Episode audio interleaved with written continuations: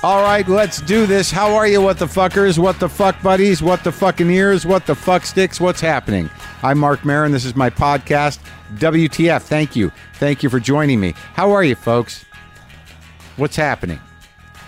Today on the show, back home, back in Los Angeles, uh, I have uh, Josh Brolin. Josh Brolin is on today's show, and I was uh, I was excited to talk to him. He's not easy to get on a show, and I got a kick out of him and learned some stuff. He was funny. I think we I think we went pretty deep. I think it was uh, it was good. But he is he's much funnier than I thought he would be, and he pretty uh, disarming dude that Josh Brolin for a movie star guy. But anyways, yeah. So I got Josh Brolin coming up later. As you can tell, I'm not. Uh, I'm not at home. I am still in the American South. I say that in a broad way, in a expansive way, because I think we all think of. Uh, we all have the way we think of the American South. But uh, I've been in Birmingham uh, for a few days now, and I got to say it's uh, it's not bad, man. It's not bad. There's good food down here. The people are very nice. Um, I, I, my experience has been limited because I'm working and I'm spending. You know, I wake up, I go to work, I come back, I'm at the hotel. But I've had some food. I've been out there. I'm working with a crew with some people from the area and uh, good people. And I've I've told you over the years that my sense of the South or my judgment of the South or my stereotype that I've locked into in my head is is not quite right. Uh, there are good people here. It is not just some festering racist conglomeration of uh, ex Confederate states that uh, secretly want that back. I'm not saying everyone here is a mensch, but uh, yeah, and there's some bad eggs around, I'm sure. But in my direct experience, right in the last few days, which is very limited, I've uh, I've had a good experience, and the city feels okay. If we're going to go on a, a vibe thing, it seems like it's purged itself a bit, but it does seem that there is some peace and good-hearted folks in this town.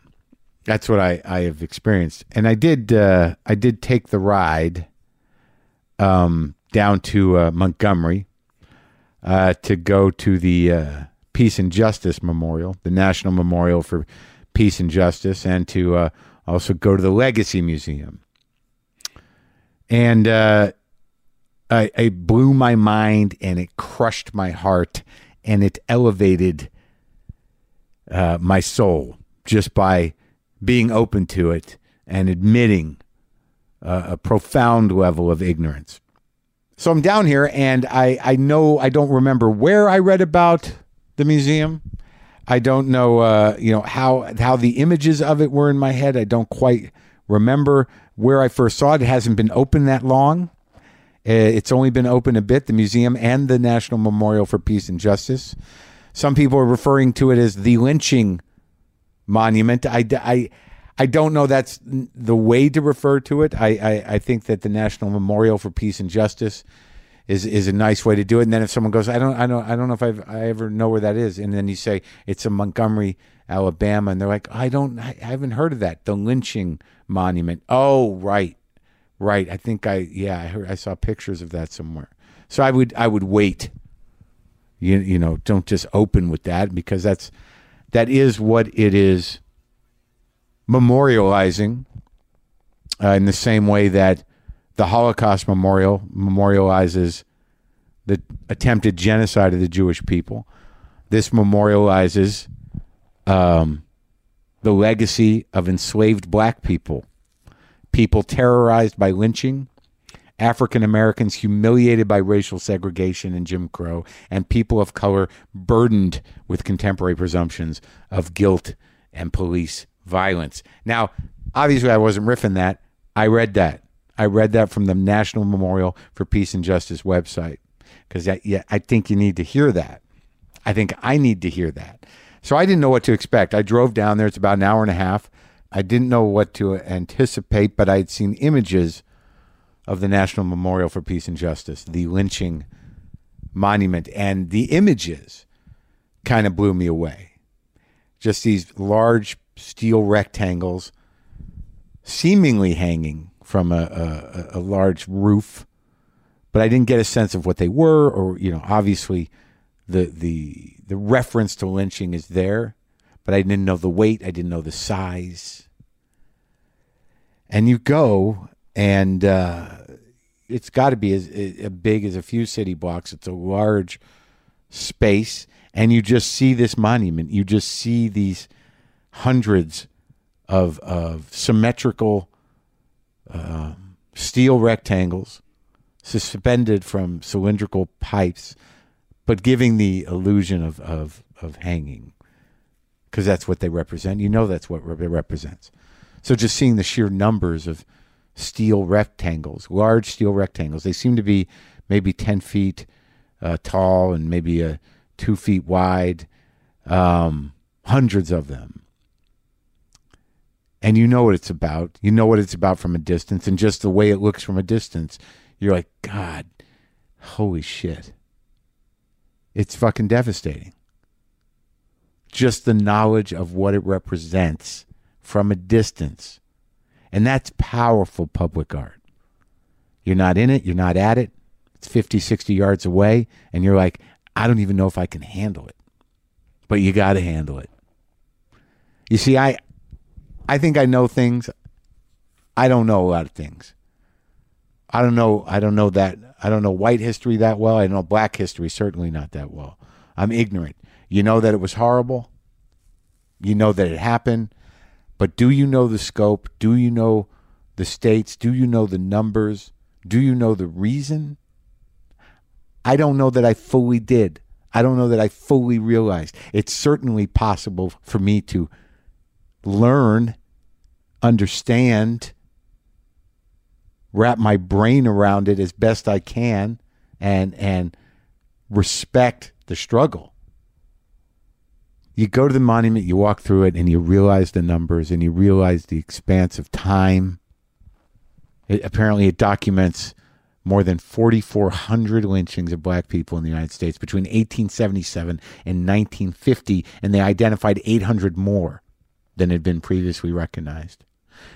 And you know, you see these pictures. We grew up seeing some of the pictures and understanding, but to really look at the numbers and to really feel the weight of this, which this monument does, I mean, it's hard not to shudder and cry and just feel your heart crushed at the capacity for man's inhumanity to man, and that so many of these were public lynchings where people were invited, you know, thousands of people thousands of people. You see those horrible pictures of, you know, just a, a, a hanging body surrounded by white people, men, women, children, some of them laughing.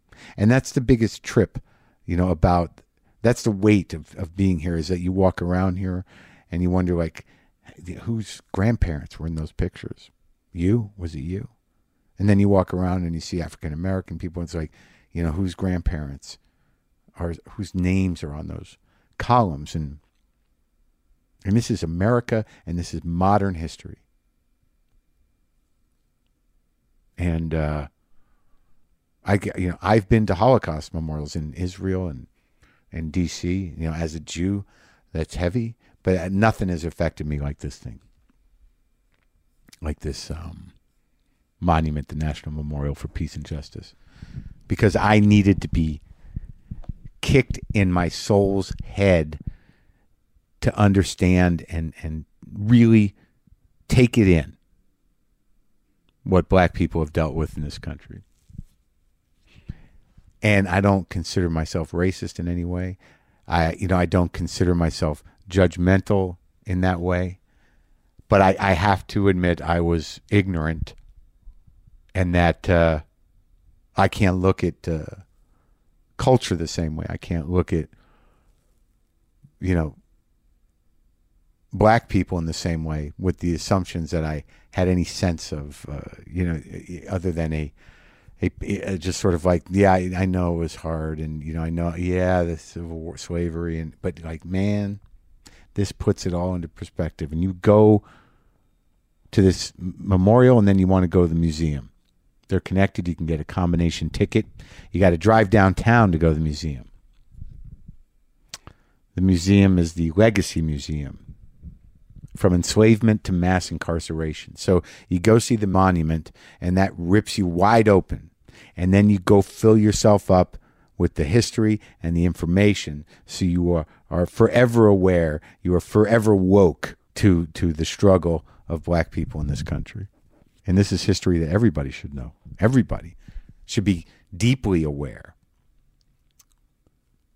because most of us are ignorant because it is not our experience. And to to to educate yourself and humble yourself and find a respect in your heart and mind is is is is a it- it should be a civic responsibility. And I think like you, you you know you, you see this stuff and you just realize how that there's something that just clicks in human people's brains and eh, there's something that just clicks in human animals' brains that completely enables them to slaughter fellow humans, to torture fellow humans, to kill with a smile fellow humans that are their neighbors in modern times. In this country, in other countries, there's something that just clicks. And if they're empowered, the shame goes away, the conscience goes away, and it just, it, it's on. And we are not free of that possibility. So obviously, I was uh, I was blown away, and uh, it's uh, it, it's worth a special trip.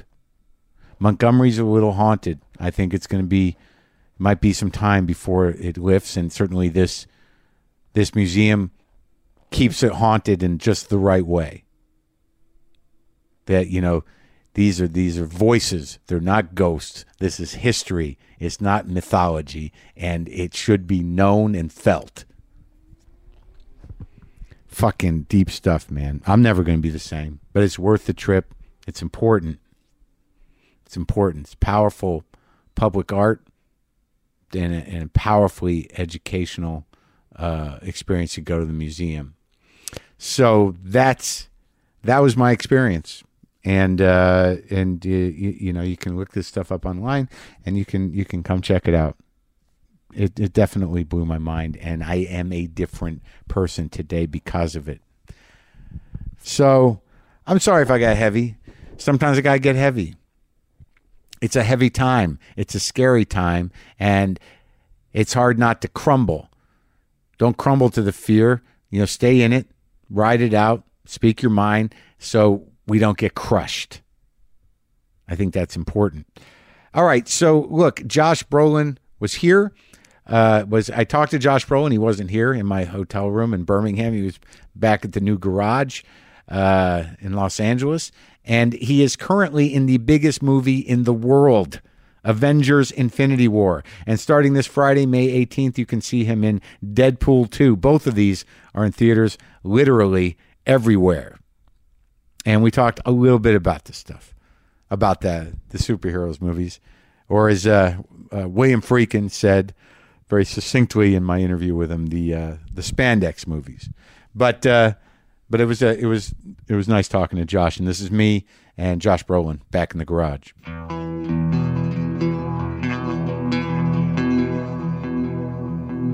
the one thing I learned about the Hells Angels is that you can romanticize them to a degree, and I'm this is one thing I, I'm afraid to talk about. Yeah.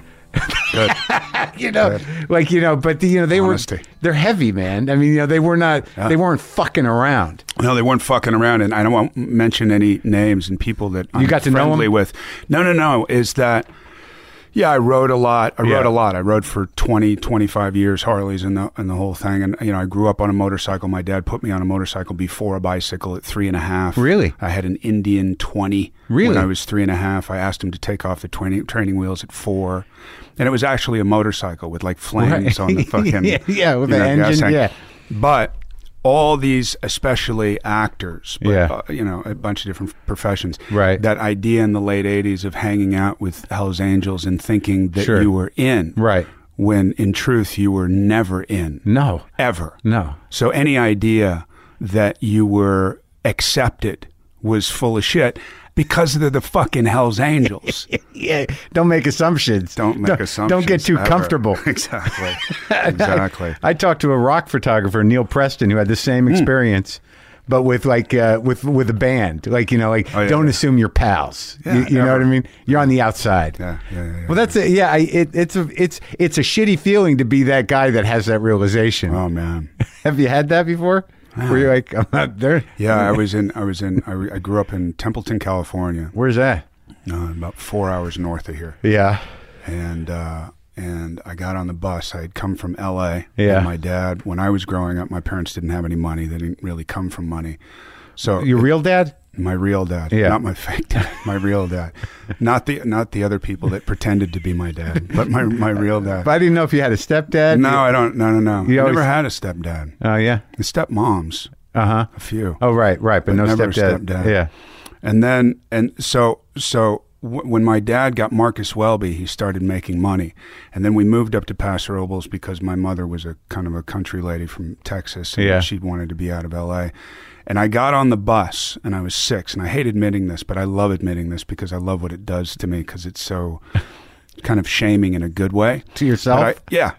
Yeah. It's good- growth. keep man. you humble? It's fucking growth. So I got on the bus, and you know, there's all these. You know, you go down the driveway, and it's about, you know, mile mile driveway long, and you get to the bottom, and you hang out, and you get picked up by the by the by the yellow bus, and Yeah. take you to school to the public school, and and somebody because I was new, Yeah. somebody said, hey, you know, they started questioning or ribbing me or whatever, and I said, hey, I said, uh, they said, uh, what what do you do or what, what I don't wouldn't remember what the situation was, but I said, I'm James Brolin's son.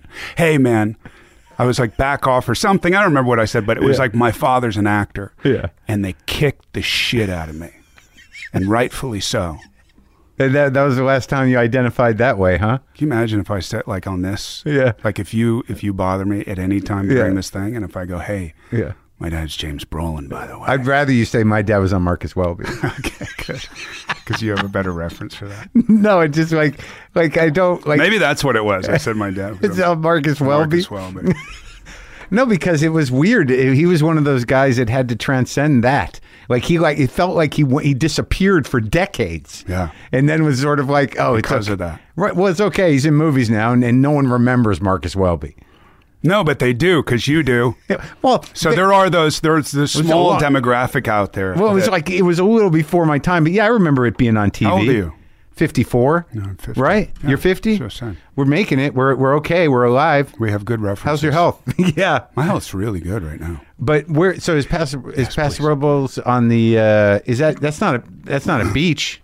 No. it's like in a, it's like what is Paso it? Robles is like a Central ranch? Coast. Yeah, Central Coast. I grew up on a 230 acre ranch with you know a wildlife way station. My mom ran a wildlife way station, and What is that? We had. She took animals. She's always been an uh, always was an animal person. Yeah. So she would take wild animals out of uh, from people who had illegally taken them out of the wild, and she Yeah. would nurse them back to health, and either re-release them or put them in a habitable zoo.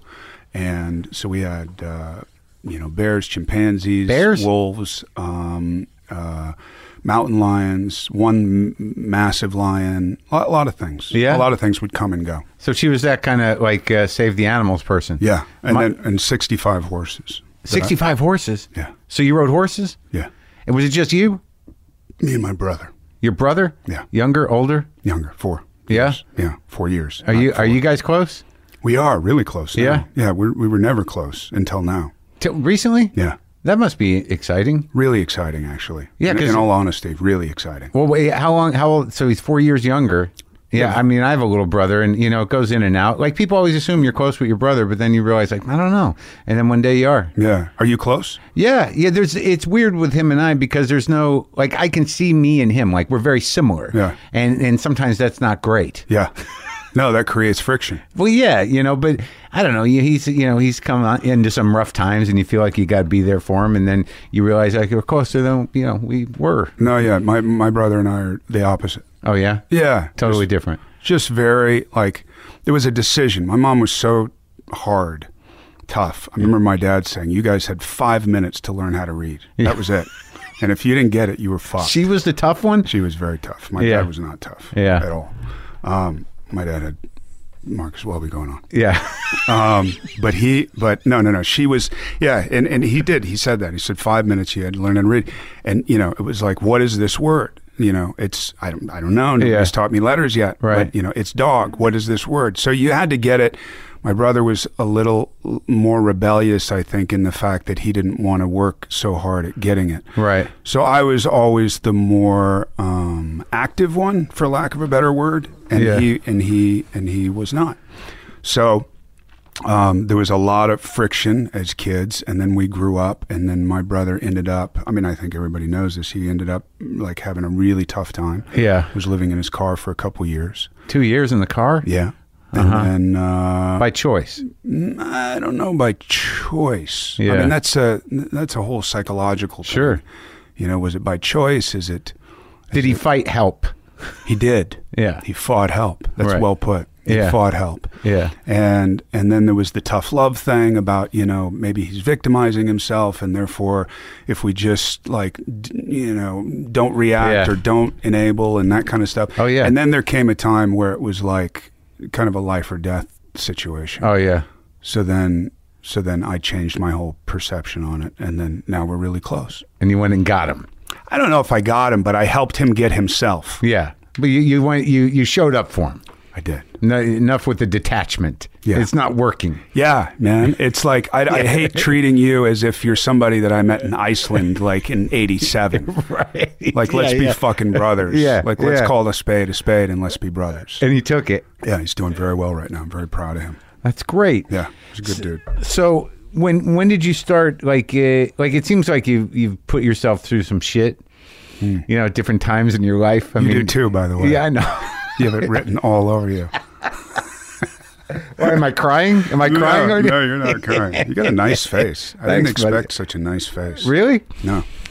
So you grew up primarily you know, with animals and a mom, you know, taking care of animals, Mm-hmm. you know, busting your balls, making you read fast. or read period Yeah. Mm-hmm. Yeah. It, were you, were you, but you weren't homeschooled. You went to school. i did go to school But when did you start? When did you get more urbanized? Did you move? Were you? i did no i moved to santa barbara when i was 11 oh, okay. So you're out out of the mountains with your mom still. not the mountains but yeah i We was did- with with my that- i was out of with the my- ranch. yeah the ranch and, Yeah. and then i was with my mother Yeah. i was with my dad too but my dad was working like i that Marcus that's Welby? something- yeah i don't think he was still working maybe he was still working on marcus welby and that no he was you know what he was doing around What? that time he was doing let's talk about my dad no he was doing uh, You guys get along all right? amityville horror we Oh, did. oh, that's right. the did. movie. yeah the He played the the husband, the father Yeah, of the the house crazy- at the house. crazy fucker yeah. yeah the possessed guy Yeah. right. Yeah, and then Ryan Reynolds did it again later. He's a funny guy. He's a really funny guy, smart guy. Yeah, I, he's like one of those guys that's hard to do. Uh, you know, he's good at the physical comedy. He's really he's he's good at comedy. Period. Yeah, it's kind of amazing. Is he Canadian? He is. Yeah, those Canadians. There's something about the, uh, the broad comedy. They're very good at it. I don't I don't see it. I don't see it like it, not on the street. No, Th- No, they all go to a place and they learn it. they do. Yeah, It's because on not- the street they're not really funny people. I just spent a lot of time up there. I Sure. really liked them a lot. It's very nice. It- It's almost like a. Um, it's like uh when you're in a, a Canadian city. It's like it's like an American city, but without the edge. You know, you're sort of like, what's this missing? But I- fear. no, but seriously. Yeah. Fear. Yeah. That's it. There's no an anxiety. edge. There's an edge that I missed when I was up there, even though I think it's one of the most beautiful places I've ever been. Yeah. And we were went my wife and I went up to Whistler and it was that's amazing. pretty. and oh it was so beautiful. You're in Vancouver. In Vancouver. Shooting? Yep. Uh-huh. And uh but you know, once I got back to Venice it was like it was like an orgasm. Uh-huh. Yeah, the fear's back. Yeah, it was like blue balls for, for, For- for four months. anxiety. Yeah, Yeah, like blue this is- balls for anxiety. I need to. No, I need it's to. true. I need to wash my back. I missed not. That's what it is. Yeah, I yeah. needed to be around my misfit homeless brothers. sure.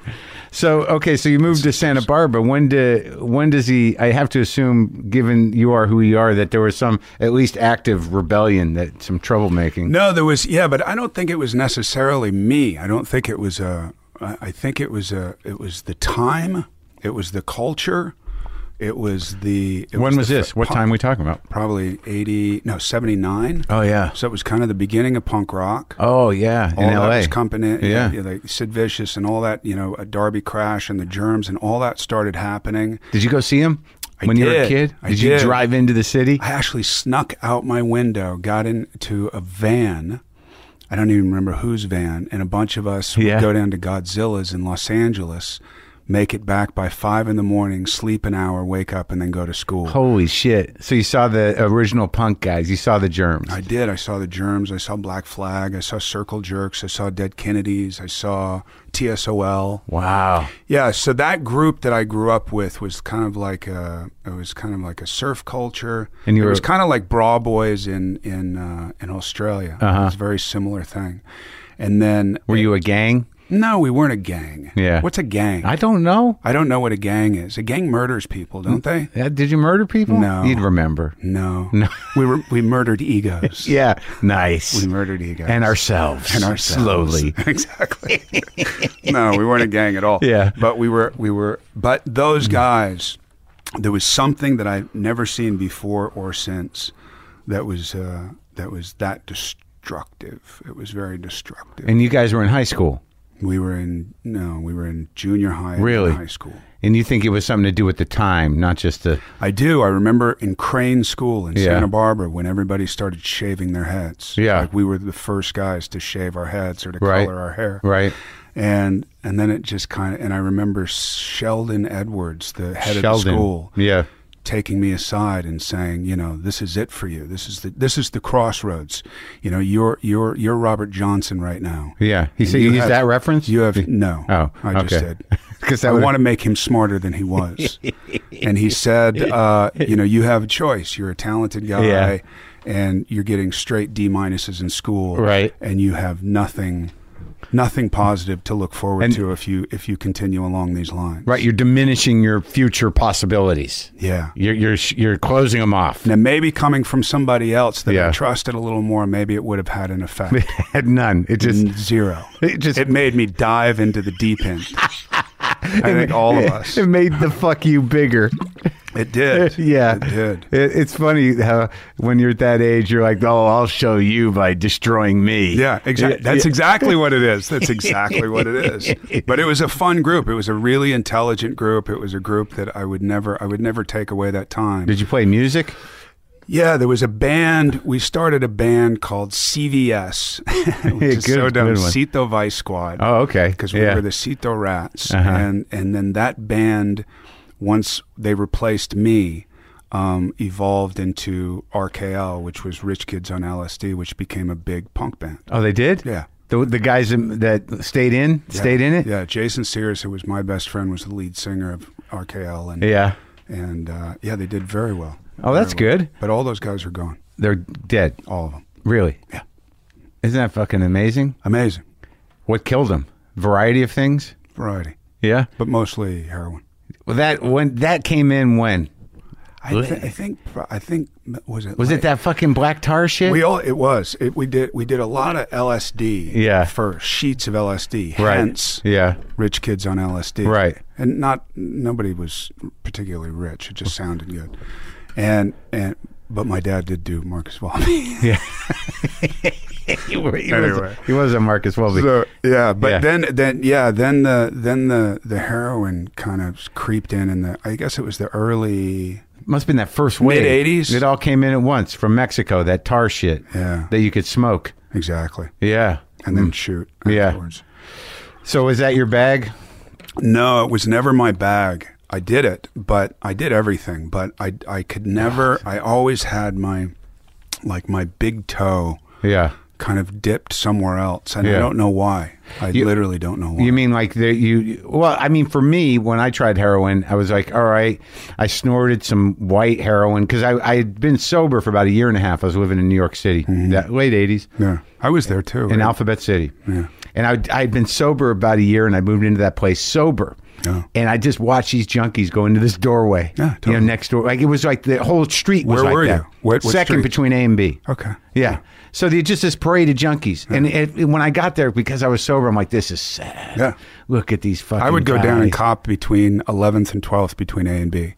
Yeah. Yeah. Yeah. But I like the here's the was here's how you know you're sick is that like about in, inside about a year it went from like this is sad these guys to what's going on in there. Yeah, exactly. no shit.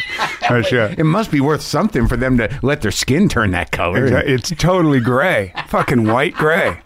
I always wanted to know if I looked white gray. Well, how much were you in it for? But I loved I loved the idea of it. Yeah, right, More than I exactly. liked the actuality of it. Sure, I you- never I never was a good drug. I was a good drunk, but I Yeah. wasn't a good drug addict. yeah. I just there was something about it that it just never sat well with me, It's not attractive. You're not doing much. and that's what I don't like. Yeah. I'm too fucking productive Yeah. intrinsically Yeah. to to do that. It just didn't take. I, that was what I was going to say, though. Like, I did it a few times. My face got itchy. I vomited. and then, too. like, I just fought to keep my head up. There you go. And it was like, this is it. Yeah, I didn't get it. Yeah, I mean, I never got maybe maybe I didn't do it right, thank God, but I never got that ecstasy of like a thousand orgasms. That no, didn't, no, no, no. That, That didn't whole happen. train spotting thing. Yeah, it's it didn't like, happen. Yeah, it's like the greatest orgasm Yeah. times a Did that- thousand. Did and you you're not happen? even close. Did you get that? No. Did you? Were you shooting it? Mm, No, No, but you snorted it a few times. no, I smoked it. Oh, you smoked it. Oh, yeah. See, that's it. I smoked Mm-hmm. When I it was too. in New York, I snorted it. When I was in, in the West Coast, I smoked it. because of the black tar you could smoke, and this stuff in New York was that China white shit. It was very strong at that time. Yeah, it's not like you could. It's just what was available. That's what just what you did. You couldn't snort black tar. No, you could not. You could try, but you couldn't. If I just I've get never spoken about this really. I wedged in talked your about nose. it once, but it's Yeah. it's one of those things that it's like Stigmatized. Are you sto- are you sober? Yeah. Yeah, me too. Really? Well, I, I noticed that you, dude, you you recognize that book right away. I recognize the cover. I can't even see the writing. Sure, yeah, I'm it's too a blue fucking and- old. Yeah, well, I know I got a whole stack of fucking sober books over Oh, there. do you? I didn't want to put all of them. They're down there because I did. I've been, Josh is coming. Put the sober books high. Let's get into it. Uh, no, I mean I had them down there. They were up there, and I don't want to look like a complete fucking like. Over the years, I've accumulated many different books Yeah. because you know you find these problems run deeper. They do run deeper, but what I love is you you have this kind of potpourri of sober books, and then people who you appreciated who Complete were fuck-ups. obviously not sober. You Sure. got Sam right there. You got Lenny. You got Hunter Thompson. You got, I mean, somebody who blew his face off. Somebody who Yeah. who OD'd. Somebody who you know died recently. Who Yeah. I love and who was a good friend. You know, Which one's that? Shepherd. Oh, Sam. He was so good, huh? So great, man. Did you work with him? I never worked with him. I did True West on Broadway, Yeah. uh, but I didn't work directly with him. But I was friendly with him. Who'd you play with? Uh, who played your brother? Um, Elias Cateas. Uh huh. Did you have a good experience with that? No, No. Good. no, I Well, loved. I, I knew it was. I knew. I knew we were doomed Yeah. from the beginning. And Right. Elias and I didn't get along, which I, I would love to see him now because Yeah. it's been twenty years or fifteen years. Uh-huh. But I uh, no, he w- it, no, it was a, it was a debacle for sure. But I'm glad I did it. He like Sam didn't strike me like I don't put him. I don't think of him as a fuck up. I mean, I think of him as a uh, like a, a cowboy and a, a guy who did something new and took chances. I think True West is a perfect depiction or, or definition of Yeah. him as a person because you have the two brothers, which obviously are a split of himself, Mm-hmm. which is the is the productive kind of pandering screenwriter, Right. and then the guy who's saying "fuck you" to it all, Yeah, yeah. and that was him. yeah, Lee, what is it, Lee and Austin, right? Yeah, Lee and Austin. So uh, we are- switched parts. So we oh you did that thing. we did that thing. So okay, so we were both lucky. We didn't like heroin, Yeah, but you like booze. I like cocaine and booze. yeah. I didn't like cocaine. Really? No. It, did- yeah. It just got me in trouble. It was like the minute I did cocaine, I heard a siren immediately, whether it existed or not. You know what I mean? When you're and they- alone- and alone at unfortunately home. for me, like paranoia, where they, you know, Yeah. nine times or ninety nine times Yeah. out of hundred, it's not true. It's in your head. Oh, it's the worst. Ninety nine out of hundred times for me, Yeah. it was real. Real. It was real. There's the I was siren. like, fuck, what am I being arrested for now? um, yeah, yeah, yeah, that'll do it. I- but booze was my thing. yeah. How long you been sober? Almost five years. But That's I've had- great. Yeah. Yeah. But I had five years, and then I had three and a half. Or three That's what and a half, happens. And then five, and then yeah. Are you able to identify why you decide that moment? The, the, the To go back out? Yeah. Oh yeah, man! It was an absolutely fully conscious decision. As You're like, you I'm know- ready. Yeah. Seriously, it wasn't like yeah, yeah. It was. It wasn't like you know. You hear these guys in the rooms. They're like, I don't even know what happened. like before I knew it, I was in the bar. I was drinking. I could all fucking. I don't know what happened. And you're like, how is that? How's that possible? I knew. I made an absolute conscious decision to Yeah. go fuck it up even more Yeah. because I appreciated the destructivity of it all. Yeah, yeah. More than I liked sobriety at that point. Right. Now it's very different. Yeah. It's very different. And What I, What do you think changed? I don't know. And there was no major like the moment of clarity or Yeah. anything. I saw my grandma. She was kind of she was on her apparent deathbed. She didn't die until later. Yeah. And I went in there after Halloween, and I had been kind of helming the whole taking care of grandma thing, and the family was around and all that. And my brother and I were going to go see her, and this was like the tenth day or something. Yeah. And and and then I went out and to have a nice uh, Halloween with my wife. Yeah. And then that turned into all kinds of shit. When you end up at Del Taco, you know something's wrong. you know what I mean? if you know it's time to get sober. If it's late at night, yeah. Yeah. Del Taco, not even paying attention to what's around No. you. Just, just like No. eating- No, you see the sign kind of through a brownout or a blackout, and you're like, what does that say? Del, no, taco. Fuck. and you know you're doomed. But yes, but you can't identify what, what how your brain is different about sobriety now because I know that well, one thing I know is it doesn't age well, dude. You, you know that there does come a point where people are just going to be like, oh god, this Yeah. guy- Yeah, yeah, yeah. this guy's here. When, Oh, you mean when you're sober? well, no, when when you're when you- you know that like if I go out, like I'm 54, Yeah. I- there's no way it's going to go well. There, and there's no way Oh, you mean when you're not? Yeah, Oh, like yeah, you yeah, just yeah. You, you you get too old. You really should get too. That should factor in that. Like maybe I'm too old. I for think this that was shit. a fa- I think that was absolutely a factor. It was like 45 years old. Yeah. I've gotten away with murder. Yeah. It was never I was never the guy that was like, you know, they were like if you continue, you're going to die. yeah, And I yeah. was like, I'm going to be the last motherfucker to know that I'm dead. So Yeah. why should that matter? Again, fuck you. Like, I'll, I'll be show you. dead. Yeah, yeah. I'll be dead. Yeah. I won't know. Like, Yeah. well, you're in family and all Bad that. kind of stuff. argument. But what I was convinced of, this is going to sound really morbid, and this is, but what I was convinced that I was Yeah. going to hit a little kid crossing the street Yeah.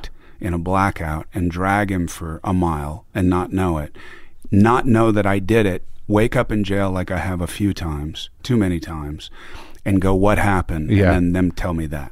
I was convinced so it was that on top of seeing my grandmother smile at 99 years old on her on her deathbed Right. and go that woman's never she's never done that she Yeah. was never she was never apt to escape and all that she kind of took care of things as they came she was a badass on every level but Yeah. always kept a smile on her face always very sweet and I s- and I thought who the fuck am I right. to to ruin this gift I've been given Life. yeah Yeah. that simple That's that sounds like a fairly uh, powerful white light experience. Yeah, but it wasn't. It wasn't. It wasn't condensed. Oh, like you're that. putting it together in Yeah, retrospect. exactly. For you, Yeah. Thank you For your and radio for show. yourself and for, yourself. for your new house. thank you for. That's my christening of your Thank new you very house. much. I You're welcome. appreciate it. Well, I'm glad. I'm glad that you had that moment. Yeah, me too. So when were you? When did the acting start? You've gotten When I- very good at it. Thanks, man. You're very, you're great at it. Well, you know what? I, I, I just to just I know we're digressing a lot. I, Uh, you but, do whatever you want. But but it's your show. You know, I was listening to your to several, I, and I don't usually do this. I don't usually do research because I don't Yeah, want to. right. Because then it puts something in my head. And Sure. I go, eh, You produce your own show. ba- yeah, basically, basically. It's just I got this. overwhelmed. Yeah, I got this. overwhelm until I win.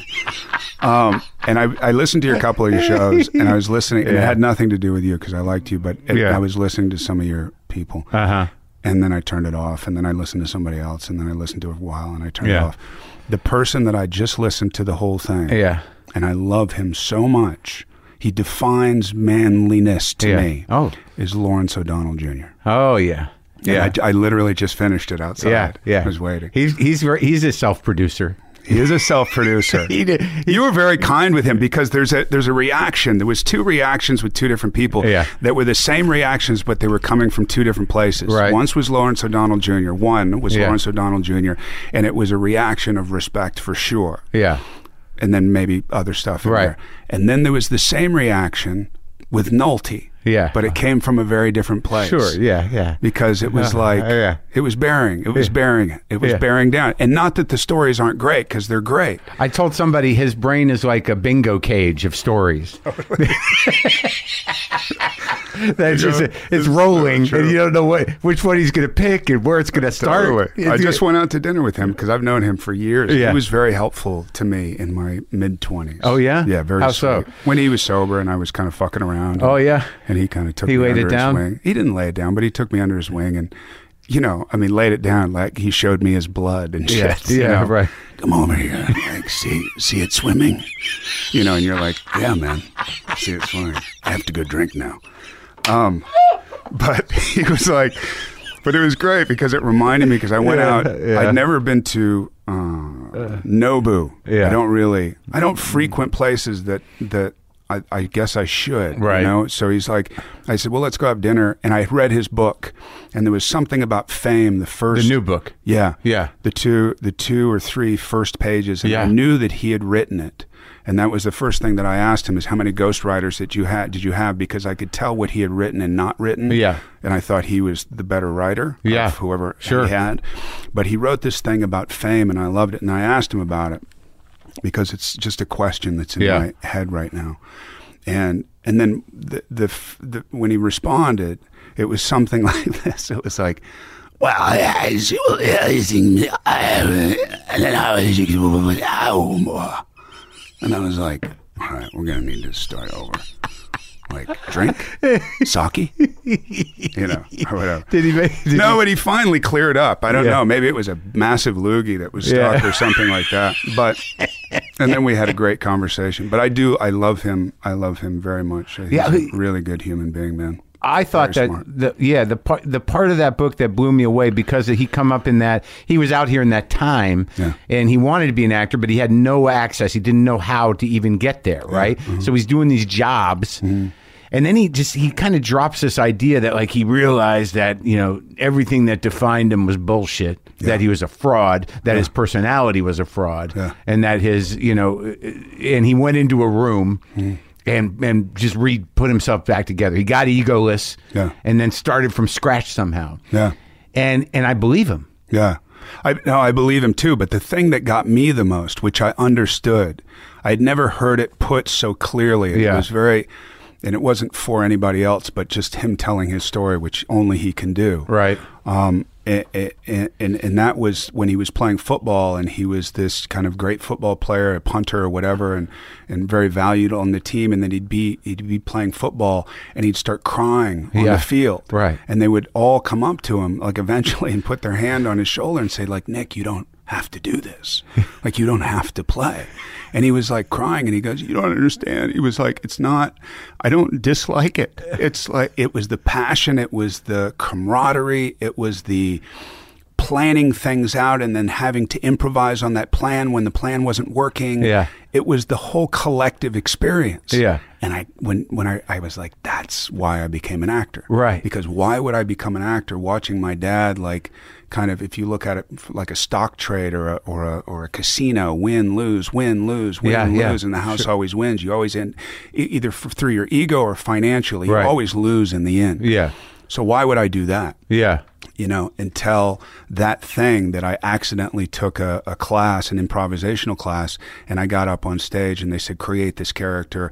We're going to ask you questions and then you answer them as that character. And that was the switch. It was like, oh, this is a whole community of people that just totally like immerse themselves in their imagination. yeah And like life isn't enough. right I get it. yeah get this, it. this is perfect No, this is perfect. where'd you do that class um, Santa Barbara. in high school Yeah. no kidding No. and you felt the power of it I did. In that moment, I felt the power of humor. uh-huh So that was 'Cause you that's why wanted to it's get laugh- ironic. you I'm wanted to like, get laughs. um, it's not that I wanted to get laughs. I got laughs. Right. I wasn't looking to get laughs. You it's sure? just what. No, no, I think now I want to get yeah laughs. yeah I think now then it was I had no idea what the whole thing was about because I wasn't paying attention at all. I didn't hang out on set with my Yeah, dad. I right. Didn't, there was nothing that was interesting about it to me other than watching performances of like I don't know, you know, James Dean or something right like that. Or but you didn't you didn't have any you you were you always got along with your dad I always got along with my dad, but I was more into law, Right. which I also did a lot of research on later. Becoming a lawyer. No, in jail. yeah. Um, I, I know. Yeah. But yes, there was, yes, I was very interested in criminal law. That was fascinating to me, which obviously has its acting connections Mm-hmm. also. so once you have that revelation there, but you weren't playing. Were you weren't playing sports? It didn't sound like were you? No, I was surfing. Yeah. Do you still do that? I do. How is it, is it? Are you good at it? I'm, I am. Yeah? I mean, I'm good enough. Where do you go? I go wherever. And is is what what's the? We it- just went to Costa Rica, which was amazing, my wife and I. yeah. I've She never been surfs. there. Oh, it's great, Oh huh? my god. Pretty. It's like it's pretty and it's primitive and it's dusty and it's fucked up and your lungs will hurt when you leave. and Yeah. It's perfect. That's so it's got everything. Everything. Everything. the good and the bad. It does. It's it's it's been uh, it's been westernized enough where it's not totally uncomfortable, but it's uncomfortable enough where Right. you feel like like the idea of a spa to me Yeah. drives me absolutely nuts. I mean, it creates such tension in me. that Because you see the other people in their robes Well, it's- wandering around. It's the robes part. It's not seeing the other people. Yeah. It's the robes. Like Yeah. I remember somebody. Uh, I was doing a show called The Young Riders a long time ago, and I had a the Western show. yeah the Western show. I had a bookkeeper. This guy, and he was like, You need to take a vacation. And I was like, What do you mean? He goes, You just work and work and work, and you need to use some of that money and take a vacation, relax a little bit. And John Noel, he was a great guy. Yeah. So I went to Hawaii. I stayed in a nice place. Which one? Which island? Kauai. I, no, Kauai is. I love Kauai. I love now, Kauai but, too, yeah. but I think I was in Maui. Yeah. And then I stayed. I, I checked into that hotel. I got in my car. I started driving. There was a dude hitchhiking on the side of the road.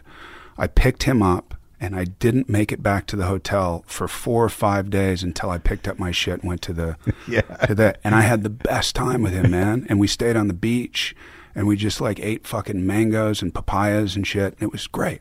Just some stranger. Yeah, it sounds like a weird story, but it's not. It's not that weird, yeah. No, it was a wonderful, wonderful time. Did you learn any lessons? Was he magic? Did he did he bestow any wisdom upon you? No, he Other wasn't than- like a sage. No, No. he was. no, he was young. He was. like I was what? I was twenty two, and he Oh, so- was twenty. Oh, so it's just like, hey, that Bros. kid looks like yeah, Some bros, yeah, bros. gonna hang out. Yeah, Yeah. it wasn't like a bearded wizard. No, no, or a pedophile. Like, yeah, could have went either way. Yeah. it, it was just uh, I got they. a tent where there's nobody around. Yeah, yeah. I'll show. I'll show you some I'll show you some shit. you. you like to feel good, don't Take you? this. You like vegetables? Here's a mushroom. You know. No thanks, bro. I'm good. I'm good. Thanks, Okay. man. I gotta go now. Okay. I gotta split. So you graduate high school and then you decide to commit to acting. Is that what happens? No, I I got. kind of want to know because I'm. I'm- I didn't mean to interrupt you, but the uh, I've I've gotten more respect for actors over time. Because sometimes, like you talk to, act- I would talk to actors, and uh, some of them don't want to be, you know, open, or some of them may not have much in there, which is fine. But uh, but there's this weird, th- like lately, because I've been doing some acting myself. Like I start to appreciate just exactly what you realized about it when you first did it. Was that like you? It's its own world, and Mm-hmm. you can you have this freedom to do what you're going to do in this other body, almost in Mm-hmm. this other character. So I, I've, I'm very interested how people get there. So your interest in actors is purely self-based. Uh, Oh, because my you've interest in gotten- almost everything.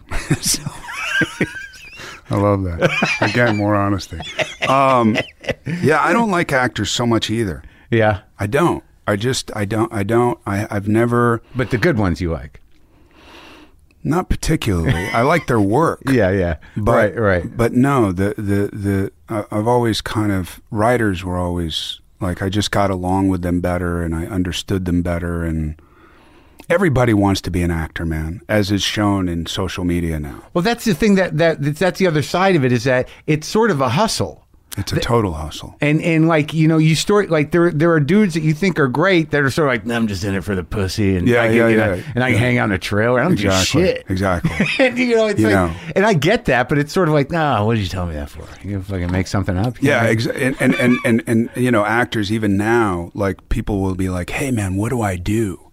And I'll go like, "You study and you this, and then go find Yeah. somebody." Or I, some- and and they don't want to do that. They just want to be yeah known. yeah And and back. That's why I appreciated Nolte's thing or Right. kind of like in that in that world of me and Benicio, who I adore, and Yeah. you know, we studied with Stella Adler, and we were into the psychology of it. Like, Right. acting was only a means to manifest a, an interest in writing and good writing, in psychology, in f- these fucked up people trying to figure out what made yourself tick, what Yeah. made other people tick. Yeah. Why do I feel like I do? Yeah. And even though it's totally narcissistic, there's a, there's a psychological and sociological element to it that's fucking fascinating. And also, there, there, the the thing that I keep hearing is your the, the servicing of the story. Servicing of the story. You're telling a story.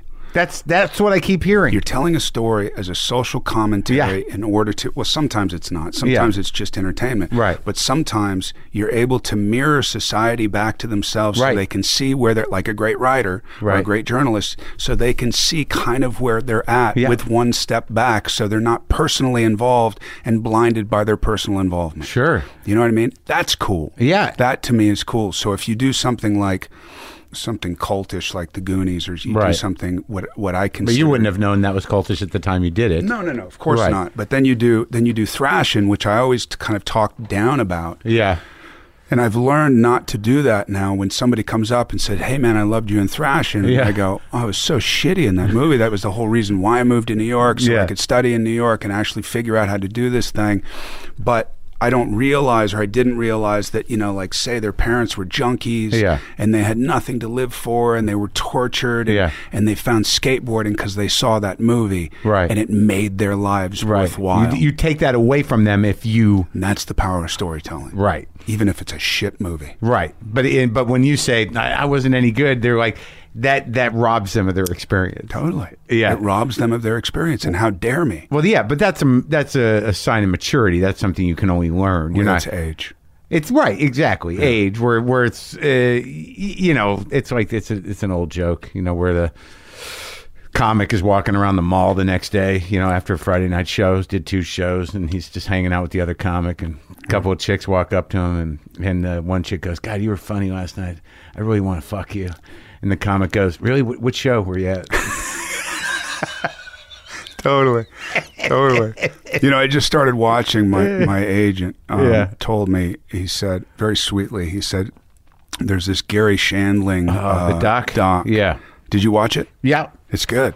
Yeah, I I I, can't, yeah, I interviewed him once. I didn't know him that well. Yeah, I didn't either. but but I'll tell you, there's something about his approach that was really something. You know that like the the attempt at uh, at spirituality, the commitment to sort of trying to to get that peace. trying to get that piece and also as a what was he an engineer also Oh, yeah, the when he- idea which i can identify with which is working Yeah, we can figure out how to do this yeah, this yeah. is a mathematical equation D- yeah. that we just have to figure out and i that- think i was I, i'm along those not that i figured it out In your particular, you mean with spirituality, with the craft of acting, or the with craft life? of acting. Well, that well, that's the, that's the question. So you do these early things, and so that's what happened. You you get into these. You got into a few TV shows and a couple movies to start. Mm-hmm.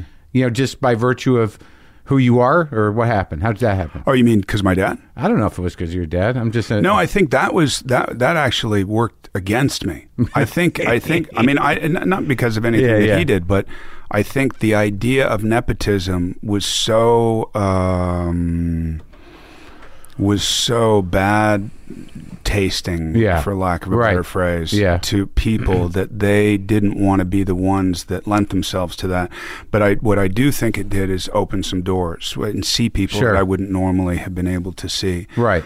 but you know, I went out and I got an agent. I lied. I created a whole resume that was fake. And you were how old? And- You were young Sixteen. I had been kicked out of my house in Santa Barbara by your mother. by my mom. Well, how that what happened? I don't know. It was just a, another fight or whatever. And I was, you know, I was That- fifteen, man. I Yeah. was drinking and I was. It was bad. It was I Don't bl- Surfing. I don't blame her. At Doing all. acid. Surfing's not bad. No, you just no. you just put something in there that was actually good. You were drinking And you were sur- surfing, surfing, you fuck. and you did acid. yeah, the surfing part's kind of a good part. And acid halfway, half of the time. Half of Mm-hmm. the time, acid's okay. surfing on acid though. Oh. That was something. was it? I Uh, bet. No, I never did that. Oh. so my mom just she just said you know go live with your dad and i think they were going through a divorce at the time and uh, so i went down there and i tried to kind of get my shit together Yeah. and then part of getting my shit together was i started doing martial arts a lot and then i started one? um, taekwondo Uh huh. and then I went out and I, I just, I, I, you know, it was, it was like a desperate move to do something produ- something other than what I was doing. And you'd already had the the improv. uh, I had already had the improv thing, which I think- Revelation? yeah, which I think uh, prompted the whole thing. But what was the moment where you decided to go to New York? I mean, what, why did you decide? so to I take did it Goonies, seriously? which was like the greatest experience of my life. Right. I mean, and again, we go back to the Nolte thing, which is Yeah. just communal, amazing. uh, Yeah. you know, incredible people and Steven Spielberg, and then and then Donner and yeah, and all that. And, Donner's and great. Amazing. Yeah. Yeah. And it just, the whole thing was unlike anything I had ever experienced. And then I went from that to Thrashing. And the only reason I got Thrashing was because there was this huge billboard up on Sunset of Goonies.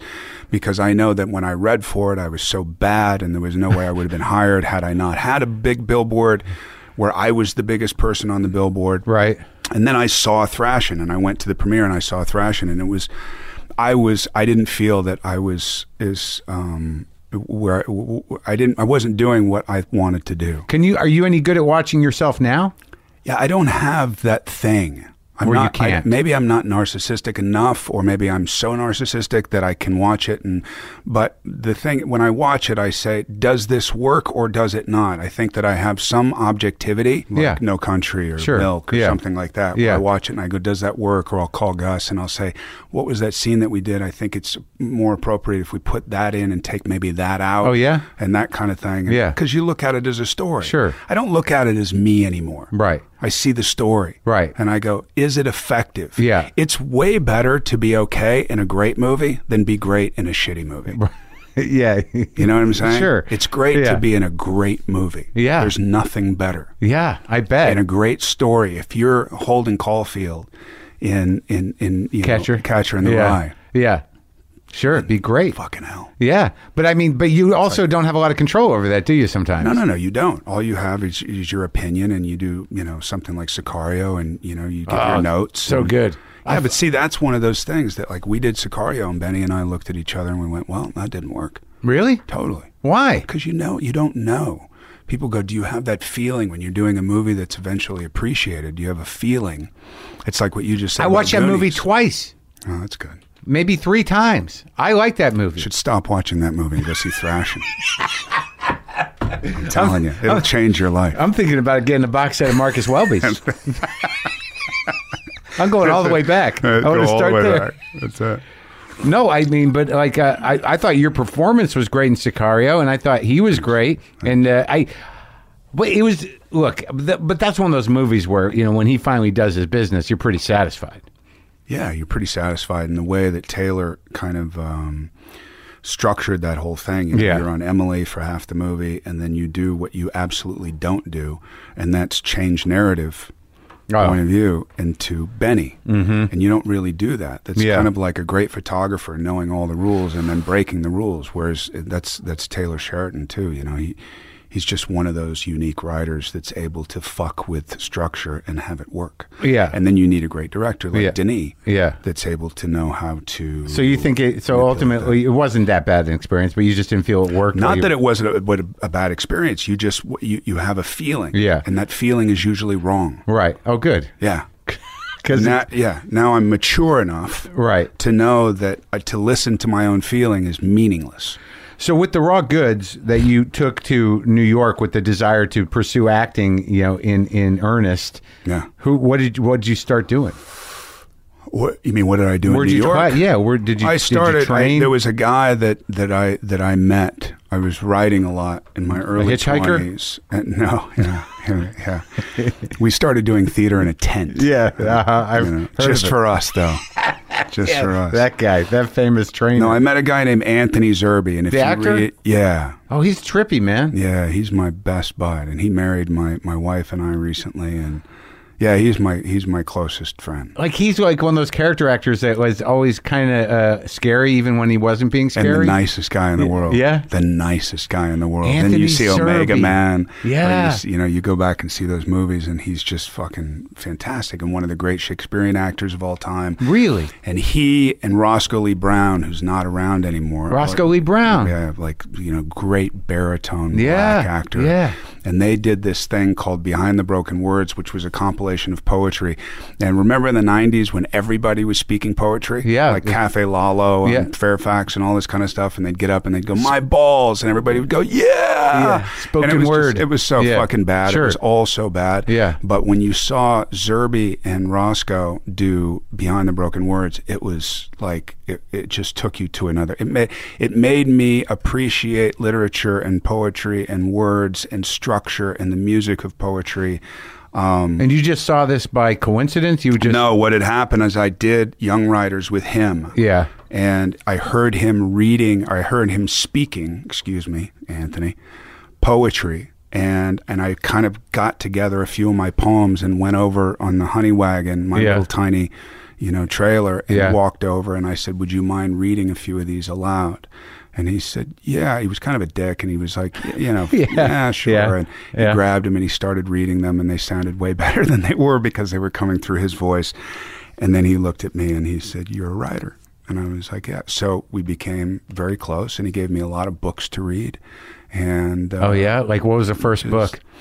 he gave me Blake. He gave me Ah. he gave me Ginsberg. He gave me Ferlinghetti. He Wow. gave me Auden. He Yeah. gave me. I mean, a lot of. I a should. lot It of wouldn't it be great- amazing if I had all those right here? I know, 'Cause I have sure. them. They're on, they're on another shelf. Do you? No, I have all them of them. too. Yeah, I have them too. But if I put those up, it would just fucked with you. I would have.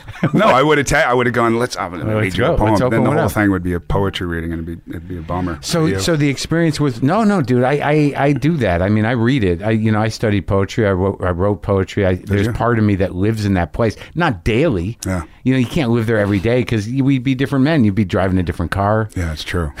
no, it's true. I had a guy, I had a buddy who just wrote a book, and he was like, you know, I'm thinking like this maybe sustain me Yeah. throughout my, and I'm like, no, man. I know fucking great writers, Yeah. and they all have another job. You're right. They all have another Sure. job. This guy, my Right. friend Sam Lipsight, the guy who wrote the Ask, he's a teacher at uh, Columbia. Yeah. Yeah. Unless they sell out somehow. Unless you're, unless you're what? Unless you're, you know, what is it? J.K. Rollins? or, you sure. know, Writing the fantasy for the forget it. for the kids, but the adults are like, it's not just for kids. That's Exactly. that's that's how you make money. So we started doing theater. Uh, I, I remember during hiatus, everybody wanted to do a movie. Uh huh. And Zerby came up to me and he said, Do you want to do this play during hiatus? From And he- the writers. And he had a connection with Rochester, New York, Jiva Theater. yeah. And I did four or five seasons at Jiva Theater. I did two plays every summer and rotating rep. with him Yeah, so I did probably eight or 10 plays. and he and that was your training Mm-hmm. basically that was the experience doing stage work with anthony zerbe That and I studied with people. I studied with Stella Adler for a while, and In New you know, York? yeah, and I was involved in different theater groups, but mostly that. I would say that was the that was a, just a. Uh, that was one of those things that we're talking about. It's like whatever fear that you have, or whatever Right. trepidation. I, you know, I still I shake when I when I speak publicly, and Yeah. so I have a great fear around all that, and like Right. acting and all that. All- uh, uh, I probably could have been a much better actor had I not been so fearful when you were younger when I was younger. yeah So I just went toward it yeah and did what I could to try and you know and plays will battle that fear. plays will do that that'll knock it out of you Well, I remember my dad came up at one point. He came up to see one play and in I- rochester in Rochester, and I put him out on when obviously nobody Yeah. was there, but I put him out on the thrust of the stage, and I saw his knees start to shake. And I go, Really? "How does it feel?" And he goes, "Never, never." And I was like, "Yeah, did he ever do that no, I never did that." he was always a tv guy movie He's guy always a TV movie guy. it's a much different racket isn't it It is, man, and I don't know if it's like I don't, I don't, I don't prefer one over the uh, over the other. I just don't, I don't think there's better acting in theater and all that because I've seen theater actors go Yeah. to film and they're not good. Right. I've seen film actors go to theater and they're not good. I've seen it de- depends. It's just another you know form of storytelling. no definitely but but it's nice to have the chops isn't it it's nice, to, know, that you did something that people appreciated. but it's also nice to know that like yeah i can do a play You know, I, I you know I know that world. Yeah. You know, like I you know it's it's it's nervous, but I I know how to do that. But that's what I mean with this Yeah. day and age. Uh-huh. People don't want to do that. Yeah. They want to just be. They want a lot of likes. Yeah, a lot of likes, They and want they to fill just that heart. Yeah, but you know what? No- A lot of them don't really last, and sometimes they last in a world that you know you or I don't know about or give a shit about Mm-hmm. necessarily. I, you know, there's all these different worlds. There's all these different little niches, but Niches, exactly. in, I, you know what? What are you gonna do? There's no stopping it. Cat's out of the bag. It's over. But you're doing it. I mean, look at you're in your garage right Sure, now. I know. I'm talking. I'm looking at the list of people you've been talking to. I'm like, what the fuck? Like, how do you pull this one off? Yeah. All right. So let's. So okay. So you do all this stuff. Where'd you meet Benicio del Toro? I did a an episode of that Private Eye series with Oh, him. and you guys been friends since? Eh, I can't say we've been friends Yeah. since, but we've appreciated each other's company since. Well, are there any guys that you know in the game that you are friends with in any regular way, or you just Sean, Yeah. probably Sean, um, Benny. Who else? I mean, I, eh, that's the thing with this business is you you have a lot of people that Yeah. come and go. yeah? So there's, uh, you know, Nick I was close with, Mickey Rourke I was Right. close with, and, you know, I still talk to Mickey through Instagram now, which is fucking hilarious because, you know, you go back enough years and Yeah. these people wouldn't even touch something like that. You know what I mean? Sure. Yeah. Um, but, you know, a lot of people that I, I, I appreciate, a lot of people that I've worked with because I've done a lot of movies. Yeah. Um, but no, man, I, I don't. I don't know. I don't. I don't hang out in the right places. I don't hang out with people like, in general. Like I, I, Yeah. it's like it's. What are you gonna do? Yeah. Plus, I had kids early. How many you got? You have four. No, I got two. Uh huh. Yeah, I got I got a th- almost thirty year old and a Wow. twenty five year old. So, yeah, I had kids very early on, which And that's a was, responsibility. That was great. That's Yeah. the greatest thing that ever happened. to I me. didn't have any. It's over. You did? No, you- I didn't do no? it. No. you could still do it. I, that's what people tell me. Well, they can. Yeah. Yeah. I know. I know people that have done it. You know that stuff that comes out? It Yeah. still works at It does? 54. Really? That's It's- so it's gross. lively? I just grossed myself out because I was looking at you in the eye when yeah. I said that. yeah. It's a very intimate moment. It was weird, but it was okay. It does. You can. I mean, look, it, it's it's a different deal now. How'd I they mean, turn out? Women that amazing, Really. Really Despite amazing. you. despite me, despite me. Seriously, but I think that I've uh, I think that they appreciate me now uh, more being adults themselves. I'm happy they turned out good. Yeah, thanks, man. You worked with a lot of like I think that like it seems like I think flirting disa- with disaster that was a ballsy movie. It was a for good you. movie. you. It was a good character. You were Well, not chipper. for me. I mean, I would have done it. I would have done it had it been any other movie. No, no, I mean just being chipper and gay. It was nice. I liked it. Yeah, That's the kind of shit that I like doing. yeah, and then because I could tell, like looking back at it, it was probably a stretch at that time. It was not a stretch in my acting experience. It was a stretch in film. Mm-hmm. I had done a lot of that shit on stage. Uh huh. And did you? And, and I liked that movie. I re- love that movie. I love that director. yeah, I he's great. He and I became, you know, good David O. friends. Russell? Yeah, really good friends. Did you do another movie with him? no, we talked about doing. There was a series that I had written that he was going to do, and then the kind of the thing fell apart, and then Uh-huh. I kind of redid it in a whole new different way, and then we may do it next year. But I don't think he's going to be involved. But we'll see. And like what when you put together? Let's let's talk about craft a little bit. Okay. You ready? Yeah. because it when you d- like the difference between like no country and and W, but also but like uh, pr- and milk and but then like Hail Caesar, which I fucking loved. Oh, good. I fucking love that movie. I'm glad. And I, I got mad at people online who said it wasn't a great Cohen's brother movie. I got- I, s- I, have I've, I've made the argument that it might be their best movie. Really? Yeah, but people, the Cohen people, they're just sort of like, nah. And I'm like, you got to watch it better. Yeah. It's you gotta all- watch it better. Yeah, I like that. It's all in there. yeah. It's Do you think it all- has anything to do with the fact that you're Jewish? Uh, Because it had that kind of, you know, I, but they've been they've done more Jewy movies. oh, way more. I mean, the- Yeah, I mean, I didn't, I didn't get that. I, I kind of got that feeling. Yeah. But I thought it was more like a, a s- it's almost like a. I mean, I'm curious. I don't know why it did well or didn't do well or whatever. I you thought, know? well, what what I loved about it is is I like the old Hollywood stuff. I like that they put so much effort into staging things Yeah. the from a different era that were that were really m- you know kind of uh, popular entertainment, Yeah. and to see what went into that, Yeah. Mm-hmm. you know, behind the scenes that musical number, even though it was tongue in cheek. It was amazing. The Esther Williams bit, like all that stuff. Like, Yeah. You know, the Noel Coward bit, like that to me was like history. Yeah, I agree. And then to have the subtext of the Jesus story and your your sort of strange burden in life Yeah. uh, and then just the the sort of points of departure from real Hollywood stuff. I just I liked the whole thing. I thought it was a whole universe, and I thought they handled the, I thought they handled the the the communist thing better than that movie that uh, Cranston was in. Yeah. You know, and it was sort of a comedic approach to it, but it was like I mean, it was a satirical approach, Or Satirical. almost almost a parody. yeah, but, it But was to me it was more smart. yeah, really smart. Yeah. And that kid who Those played guys the are smart. cowboy, I mean, Jesus Christ. Yeah. Oh, that kid was amazing. What? And that you know that kid, it's so funny because that's like I experienced that a little bit about like it's right around the corner for you, man. Yeah. You right. know, yeah. and that's kind of what he's gotten. And he's like, I mean, you look at his acting and different thing that he's that he's done. He Mm-hmm. did that thing with Warren Beatty, and he was great in it. He's just always great. Yeah. But the movie is like, first of all, when they offered me the movie, I was really surprised when I read it. um, but they know you. they they know me, but I know that they were kind of asking around to see if I could, if I was going to be good with the dialog I mean, that's very Cohen's. Like, there's Uh-huh. Yeah. no pretense with the Cohen's at all. Yeah. at all. Yeah.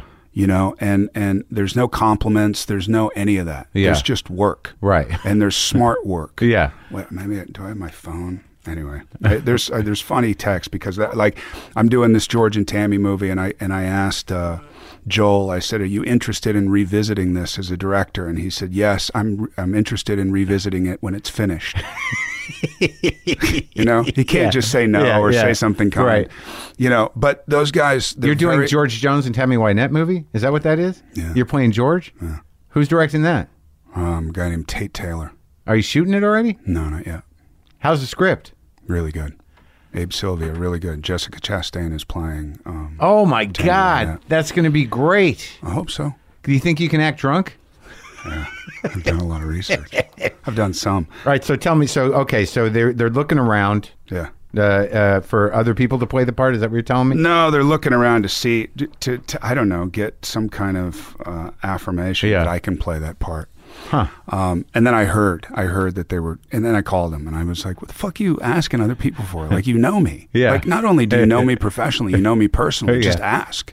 I did Like, a big movie Tell me for your you. fears. Remember the movie I did for you? Yeah, I did several movies. I've Yeah. done three and a half movies. I've done No Country, True Grit, Oh, yeah. and Hail Caesar, and I did a short for them that was for the 60th anniversary f- of Cannes. Uh huh. So I've worked with them a lot. Yeah. I'm very fortunate, and I don't really understand it, given my personality, why people would want to work with me more than once. Uh huh. But I've been very fortunate. Like Oliver Stone, I've worked with twice. I've Yeah. worked with, you know, I'm, I'm lucky in that way. So what what exactly did they say when you said why are you asking around? What do you what do you need to know? Nothing. Nothing. Nothing. Yeah. No, that's what I'm saying. There's Yeah. no story there. Yeah. There's never a story with the Coens.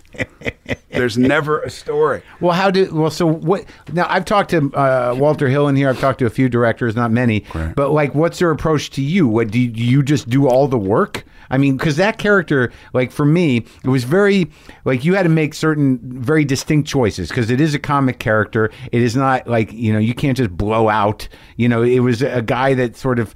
You know, uh, he had a, a burden. He was very conscious of the burden. With every movie, there's something, there's what I call the hook. Yeah. And you look for the hook. Yeah. So 90% of the research, research that you do Yeah. is for nothing. Yeah. But 10% is your ability to be able to delve into, and t- for me, I mean, this all sounds pretentious, but No, it doesn't. Wh- to me, when t- once you find that hook, Yeah. then you start to saturate yourself. Then the whole world opens up. But it's the the ninety percent is you embarrassing the shit out of yourself and trying to find that thing. Yeah. So I did a lot of stupid kind of meanderings with that character, and I remember I was doing a voice, and I was looking at Abbott and Costello, and I was looking at like New Jersey, and I was, you know, I didn't know, hey, you know, should we talk like this, or should we, you know, talk like this, or you know, when it's the same thing with True Grit. I was doing True Grit, and I came in there and I started rehearsing, and that that character I was kind of doing like this, Yeah. you know, he's badass and he's gonna kill this little kid, and he's a, and we all looked at each other and we just went, it's not working. Right. You So got to then take go- the chance. that- You got to take Yeah. the chance. And Yeah. Basically, acting is you know feeling like an asshole ninety percent of the time, and then ten percent of the time you find that. But you have to be willing to take the leap to be embarrassed and to feel totally off camber in order to find that thing. So I was doing voices and then I'd send them a voice and then they'd send me back a comment like, you know, we love the we love this phrase, but why don't you work on the eyes or why don't you work on the this these verbs? And then Wow. I thought, are they fucking with me? Are they just playing? Are they, which is very, very possible and still possible, and they would never admit it to me, even if they were doing that. But I f- finally found this thing, this tone, and then I sent it to them, and they were like, "That sounds pretty close." Huh. you know and then we start talking about the dress and how he dressed and does he change and how often does he change and you know does Yeah. he have a tick does he have a thing like w you know we did this eating thing with oliver and we Yeah. just decided on set like he, Yeah. sh- he needs to be utilizing his hands all the time or have something in his mouth all the time why i don't know Yeah. So those are those are things that happen with the uh, you know with the collaboration with the work. yeah But like that, it sounds like those two guys, like you know, they don't. He, he Cohen's don't expect you to show up a full package. They need to work you a little The bit. Cohen, the Co- no, because the Cohens, the, what the Cohens do really well is they cast really well. Yeah. they're just good at it. Yeah. so they don't have to do what other directors I've felt do, and that's they're going to mold you and meld you into this thing. Yeah. they go, you're the guy. So that whatever whatever they do up to that point is the torture that they go through. I know with No Country, they saw everybody. Yeah. And I sent them a tape, and I was doing uh, Grindhouse with Robert Rodriguez, and I said, I can't show up at the Cohen's thing. Can you help put in? Can you make this tape for me? Yeah. And Robert said, Why don't we just use the camera that we have, and we'll do it on set, which was a million dollar Genesis camera. Yeah. And then Tarantino came in and directed it, and Robert shot it. And then we sent these scenes from No Country Yeah. to the to to the Cohens, and then they saw it, and their response was, "Who lit it?" and there was no comment about me or that. So I was a no. I was an immediate immediate no. And then they went through more of a process of not finding the guy who they felt w- for you know however whatever aspects they were looking for of of a guy of a normal guy or somebody who represented whatever they saw Yeah. in their heads. And then finally, um, when they were going to choose one dude, and I got in there that morning. That the day that they were going to choose somebody else, yeah.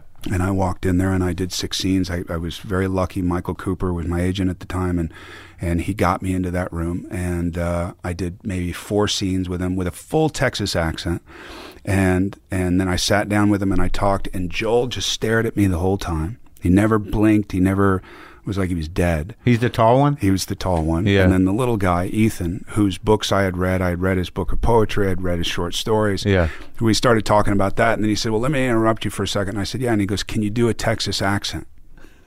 I was like, Well, I just, I just did. And he was like, Oh, good, good. Okay, well, good.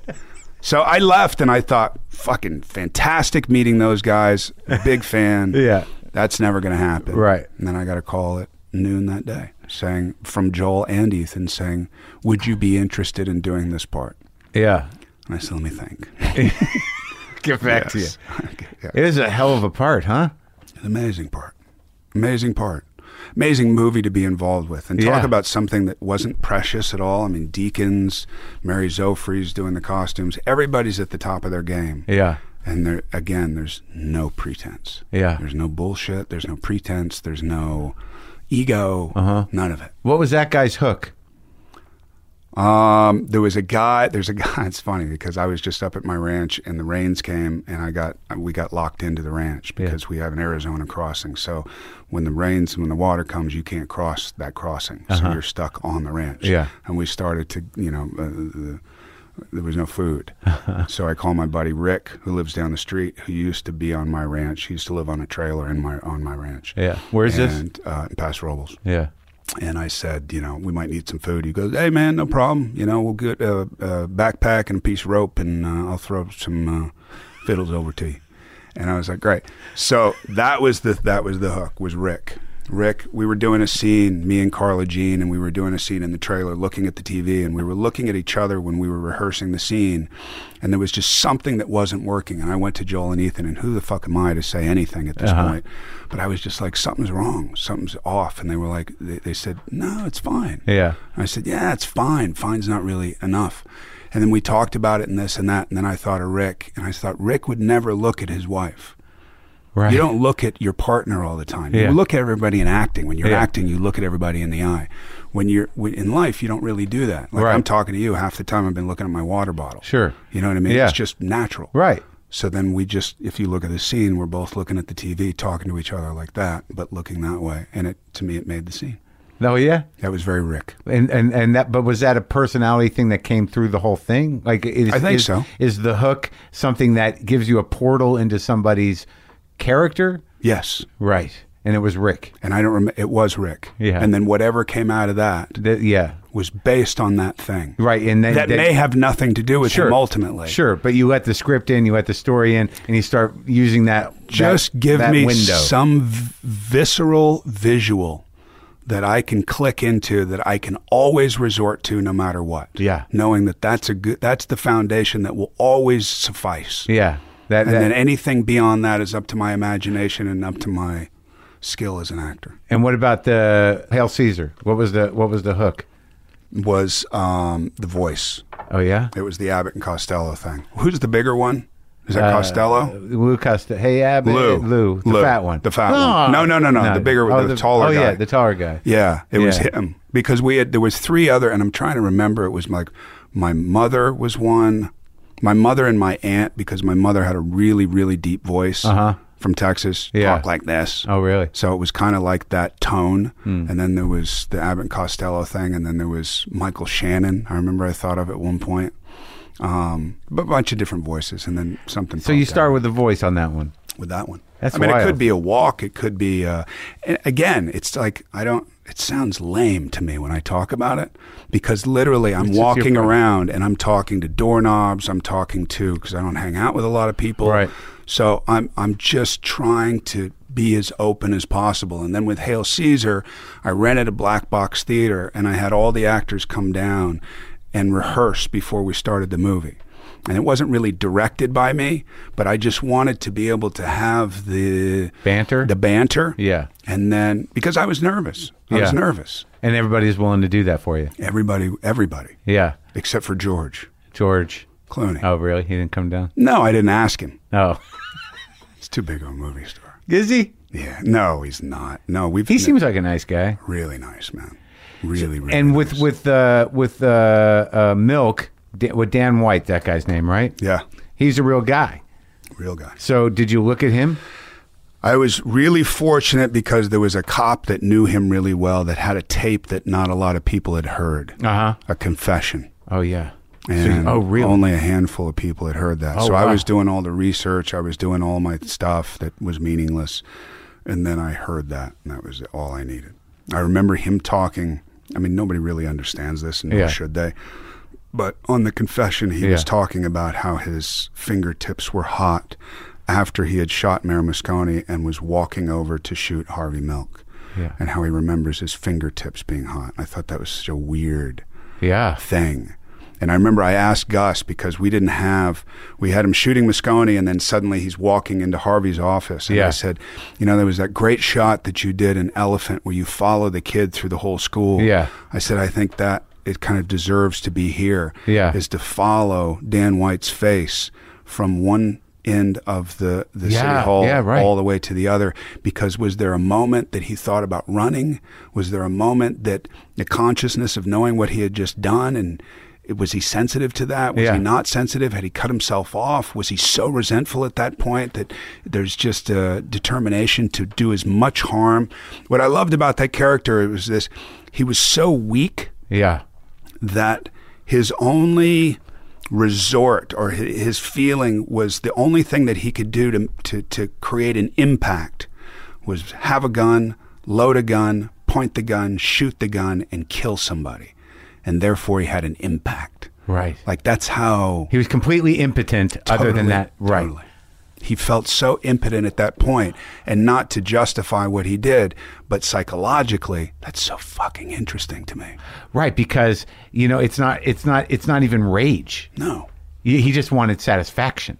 just let me have an impact on something. I mean, that's gnarly.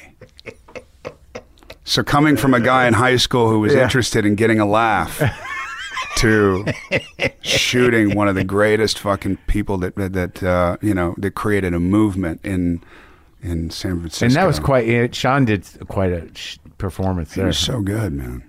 Yeah, He was so good, and what I love about Sean, working with Sean, we both pace a lot. yeah, and you know you think it's going to be precious and you know I, I don't know I'm going to work with Daniel Day Lewis and Yeah. he's going to be in character the whole time and Right. me I find it much more freeing to do the opposite yeah. Not being character. yet to literally be as distracting as possible to everybody in my vicinity Yeah. so I can delve into something when we Right. do the scene that's for me Yeah. and uh Sean was kind of the same way so it was fun working with him Yeah, I feel like I didn't make it clear how much respect I have for Sean Penn as an actor, and you know, and I was certainly willing to read the book, and I and I did make it through most of it. But like the the thing that I wanted to have is a conversation like this, and I feel like I just got him at a juncture in his life where, for he seems like you, you know, I don't know uh, how consistent he is with uh, you, you know his his you know how he feels about himself, but he just didn't. He wasn't going to do it. right He wasn't going to talk about acting. He didn't want to act anymore. Right. He saw he was eh, he, he you know it didn't serve him anymore, and I didn't believe a fucking word of it. There you go. There you go. You didn't believe a fucking word of it, which is, I, you know, th- those are pe- you probably should have said that Uh huh. because then then there's an honesty and then there's a there's a road you can go down that's that, He's that's, tough, that's man. more substantive. Yeah, but he's You know tough. what I mean? He, I don't feel that he was willing, like because there was a moment there where he was funny and he said something about Nolte of all people, or where I saw a moment Yeah. where I'm like, "Fuck, why can't I talk to that guy? The guy who said that." Right. You, you know what I mean? No, I do. I know what you mean. I love talking to people like that. Because I, told I told him Nolte had been on the show, and Yeah. all Sean says was he found it. Yeah, he found it. Yeah, yeah, yeah. Exactly. No, but you got to know when we, we Sean and I did Gangster Squad together, and we all had a reading, and Jeff Robinoff, who was war, running Warner Brothers at the time, you know, wanted to do a, a Yeah. reading for for the for the big wigs for the suits, and I was sitting next to Sean doing the reading, and Nick could come in, and they go. and and like halfway through the reading when Nick was like, he was mumbling all his shit to himself and and and Sean looked over at me or kind of leaned over to me and he goes that's going to be you later I was like fuck you man See, he is funny, isn't he? he's extremely funny and Yeah. he's very very smart Yeah, man. no, I There's- could you know tell he'll that. go down this fucking labyrinth that you go where the fuck are you going man Yeah, right. and then he'll come around and make a point that's an extremely intelligent point Yeah. but you just have to be willing to to hop on the magic carpet ride in order to get there. Yeah. And what I look forward to is the future.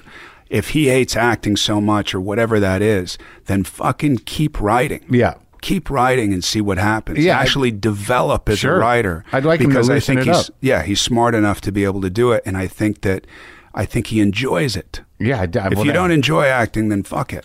Like I don't enjoy acting particularly, but I do enjoy the result, and I enjoy the people I work work with. I think acting is a pain in the ass. really.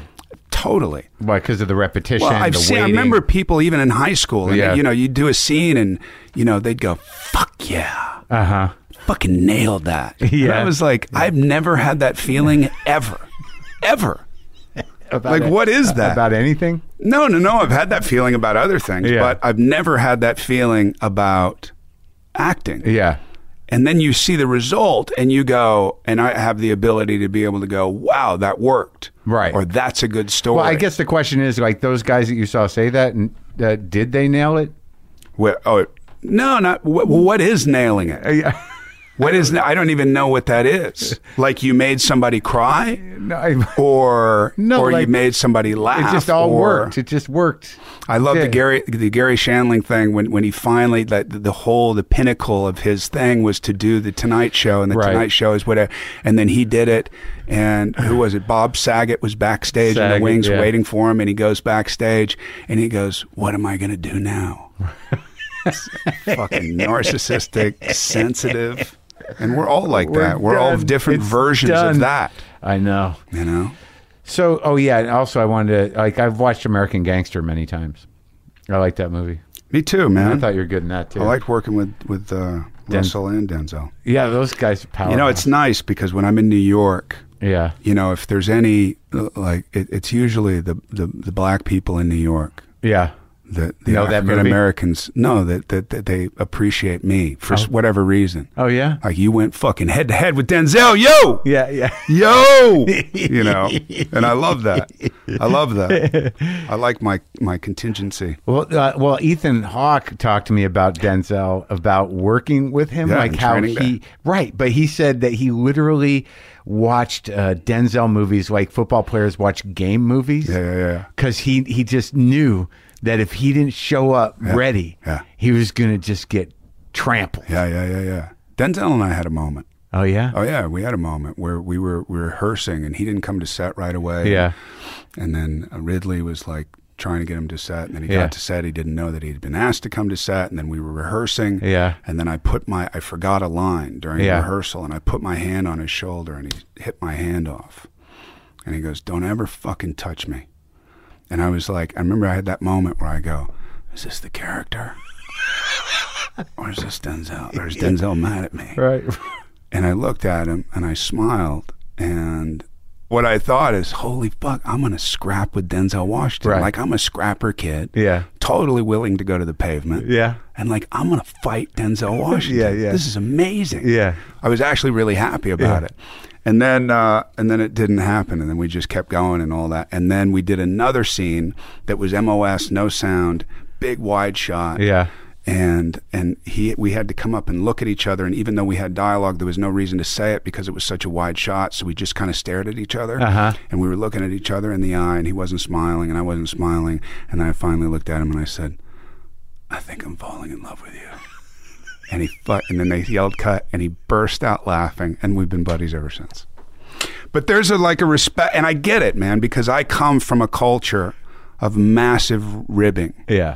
and and you have to be able to take and give that Right. before there's respect given and then once there is respect given there's incredible loyalty Right. that the friends that are left that I grew up with there's an, an immense loyalty I mean the, the, they'd all walk through fire for me and, Right. and vice versa You've you've passed the tests. you've passed the It's so test. funny because when you tell me that moment where you touch him and he goes, "Don't you ever fucking touch me," I, I immediately my first reaction would have been like, "Oh God, I'm sorry." sorry sorry I'm not worthy I'm not worthy But you didn't even think that. You were just No, no, man. It was like my whole childhood just like resurfaced. I was like, fuck, I'm going to fight with Denzel Washington. This is amazing.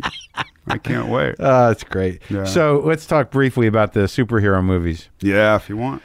Well, I mean, like you know, uh, you do you like doing them? Is it like do you, Well, here it is. The, ho- the whole perception of superhero movies is a sellout mentality. right? Avengers? What is it, Infinity War? Is that what? it I is? have this. Con- I have. I have Avengers: Inf- Yeah. Infinity War coming out. Then I have Deadpool two Right. coming out. Yeah. Then I have uh, Sicario two coming out. Really? And then I have Legacy of a White-tailed Deer Hunter that comes out on this. Sicario Two. Yeah. What happens then? The Soldado, Day of the Soldado, Day of the Soldier. So, what? So that must have done all right then, huh? They're making another one, Yeah. And I think it. You know, if if this one's good enough, then we'll make another one. and it's you and Benicio again. Yeah, it's just me and, and Benicio and and uh, Emily's not in this particular one. She may be in one in the future, but um, but yeah, it's uh, yeah we did it Wow. How how did it feel this time? good, t- difficult.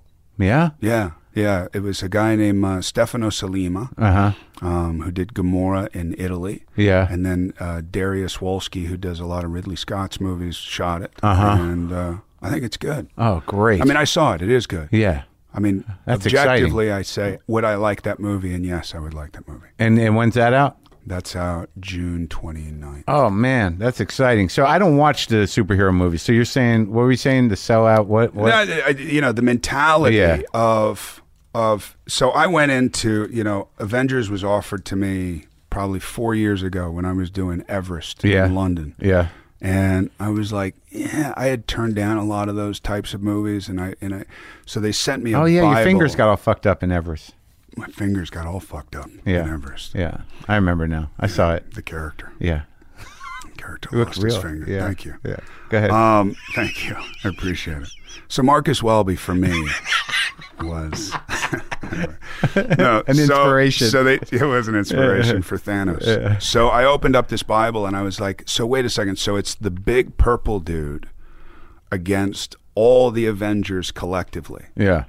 bitching. Yeah. Love that. You're the big purple dude. I love that. Yeah. I don't want to be a superhero. I don't want to be somebody who's Yeah. just Right. there. Sure. And and not to. So you, know, you found that an exciting opportunity. I to found act. that an exciting opportunity, and then I said, "So mocap and how long and this and that, we're going to do it." So when I first did a little teaser, it was Yeah. me in front of like 36 cameras with 36 blinding lights, Yeah. with a director I couldn't see, and I was kind of bummed I had made the decision, and and I thought, well, that's how it's going to be for the next. You know, when we finally do the movie for, a year, Forever. of For a doing- yeah, decade for a decade of this and guy. doing this. And I had turned down other movies based on that kind of thing. Uh-huh. And I thought, you know what? It is what it is. It's all good. good paycheck. Good. It, it was a good paycheck. Yeah. And and and so so the point is, I had so much fucking fun, and I'm not saying that to promote it because Yeah. people are going to see this movie anyway. Yeah. It's uh, it was like New York Lower East Side black box theater, fucking acid infested, completely and utterly left to your imagination with the Russo brothers who come from f- you know film. Yeah. Where every you know every direction was like, look, you see the Godfather. So he's got he's got- so he's got the gun to his fucking head, right? Yeah. And he's just about to blow his fucking brains out. So blow his fucking brain. I'm like, holy shit, dude. It's like a Marvel movie, right? So I loved everything about it. Yeah. I loved that it was so unsettling. I loved that I had dots all over me and you know a head cam and the this and sometimes I'd be by myself in a warehouse and there'd be 50 people on computers and I'd be talking to nobody. Yeah. I didn't have to deal with actors half Yeah. the time. Yeah. It was awesome. Wow. I would do it again in And a did you see the fucking movie? second. You would do it again. in a second. Did you see the movie?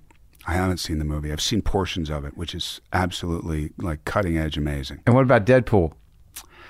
Deadpool was very difficult to do, a whole different kind of comedy that I've never That's done. the one with Ryan, right? That's the one with Ryan, Yeah. which I think is going to be, you know, it just, I don't know what this means, but it tested in 98 recently. oh yeah. And uh, And and are you the like it's you, are you too? bored talking about this? No, I saw Deadpool. you saw the first one? Yeah. Did you like it? yeah, Totally I like irreverent. him a lot. I like him a lot too. I don't think there's any better character actor marriage that I've ever seen. Yeah. Than, than the than at least it, contemporarily. Yeah. between that guy and that character, he just gets it, man. Yeah, I, just I, I gets it. the first time I thought that he was a genius was in that that weird movie. Which, who was in it? Drew Barrymore. Where he wore the fat suit. Do you remember the movie where he played the fat kid and he grew up to be like uh, like a record executive and he wanted to go you know, uh, hook up with the I didn't see girl? it. He was so fucking Good. funny. Man. You know what I liked was the What? proposal.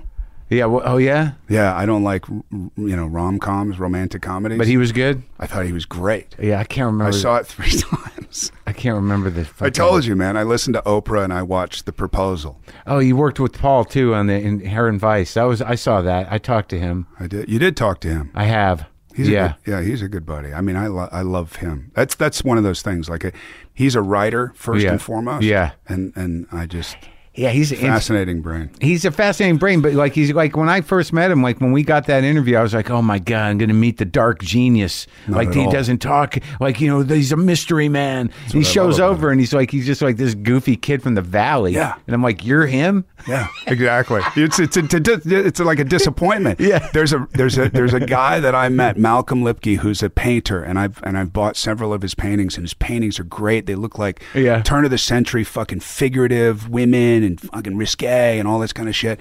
And then I met him, and then he goes, "Hey, I'm Skip," and I was like, "What the fuck." Because I thought it was going to be like meeting Nolte, like, hey, how are you? Would you like to smell my brush? And I'm like, no, man, I'm good. I'm good. I've been huffing my brush for 16 years, man. It Try it. You know what I mean? Yeah, yeah, yeah. And, and and it just didn't. You know, it didn't. So you just don't meet your heroes, man. It's you hard. just don't. You don't. But sometimes they, they deliver, right? S- Sam Shepard delivered. He's a good guy. Sam Yeah. Shepard's, a- you know. But that's the thing. Did you like talking to Paul, or were you disappointed? No, no, I like talking to him. Yeah. Yeah, because I did, I did that thing. with him. Everybody's human, ultimately. Doesn't it suck? Yeah. No, no, it's it's it's sort of refreshing It because is refreshing. I feel before e, the same way. every every before every interview I'm like, "Oh, what the fuck am I going to do with it?" You know, and then like, you know, you walk up and you're like, "Oh, I know that guy." You're like, yeah, I don't know why, but like it happens sometimes. yeah, yeah. And but some people, you know, they're they're having a rougher go at it. You looked nervous when I saw you, though. Did I? Just for a moment, were you? Well, because I'm. This is like you're the first guy in here. Cool. I've spent the morning. I walked across the street to get a guy to stop using a tool. in This my, is important, man. in my new neighborhood. I'm Josh like, Brolin from No Country. What's it called? Yeah, his dad was Man on for- Marcus his Welby. dad was on Marcus Welby, man. His fucking son's coming right now, man. Can you please stop? so it was that kind of morning. I don't know if I was nervous about you. like it. No, well, you just proved that you weren't. It had nothing to do with me. I was a little nervous, you know, but like uh, I just didn't. Here's the, the uh, my projection of you was. Like, uh, like, wh- how were you going to show up? Because I've been wanting to talk to you for a while, and was eh, like, I don't. That's something I don't know. Because sometimes people show up as like, yeah, where am I? What is this? Yeah. You know that thing. Yeah, yeah, And I'm like, and I'm like, hey, come on, it's gonna be okay. You know? Well, I, I called, you know, Liz Mahoney? Uh-uh. No, she's a publicist. And Yeah. I called her this morning and I said, You're not coming, are you? Right. And she said, No, because I'd wait outside and my battery would go dead and I'd have nothing to do, which I love her for saying. Yeah. But I prefer doing this as if it was an accident. Yeah. Do you know what I mean? Sure. I stopped at your house because I had to pee so bad, Yeah. and I'd get arrested if I peed outside on a Right. tree. Can't get You let arrested me again. use the bathroom. Right. You go, hey, by the way, I got some sound shit in Yeah. my garage. Yeah. Do you want to go just talk about some Yeah. shit? I'm Yeah. thinking about starting a podcast. Yeah. That's kind of how I'm treating this. Yeah. No I- disrespect. But No, no, no disrespect. I mean, you, you know, you can use the bathroom. thanks. I've drank a full bottle. of All right. water. well, wait, I made think that we're to- good. You, you good? You feel good? Whatever, man. Whatever. It's all good. I enjoy talking to you. It was good. You know, I feel you're- like you should read a poem now, though. In my craft to sell an art exercised in the still night when only the moon rages and the lovers lie abed with all their griefs in their arms, I labor by singing light, not for ambition or bread or the strut and trade of charms in the ivory stages, nor for the common wages of their most secret heart. Not for the proud man apart from the raging moon I write on these spindrift pages, nor for the towering dead with their nightingales and psalms, but for the lovers, their arms round the griefs of the ages, who pay no praise or wages, nor heed my craft or art. Dylan Thomas. Nailed it. Thanks, man. Good talking. to you. Great meeting you.